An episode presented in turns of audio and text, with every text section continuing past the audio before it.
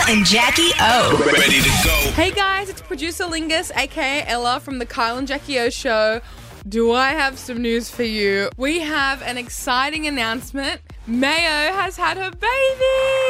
She's doing amazing, and so is her baby. And now we can finally reveal she had a baby boy. Weighing in at 2.5 kilos, we're proud to introduce Hudson Ricky Blasquez. He was born on December 5th at 10 p.m. on the dot.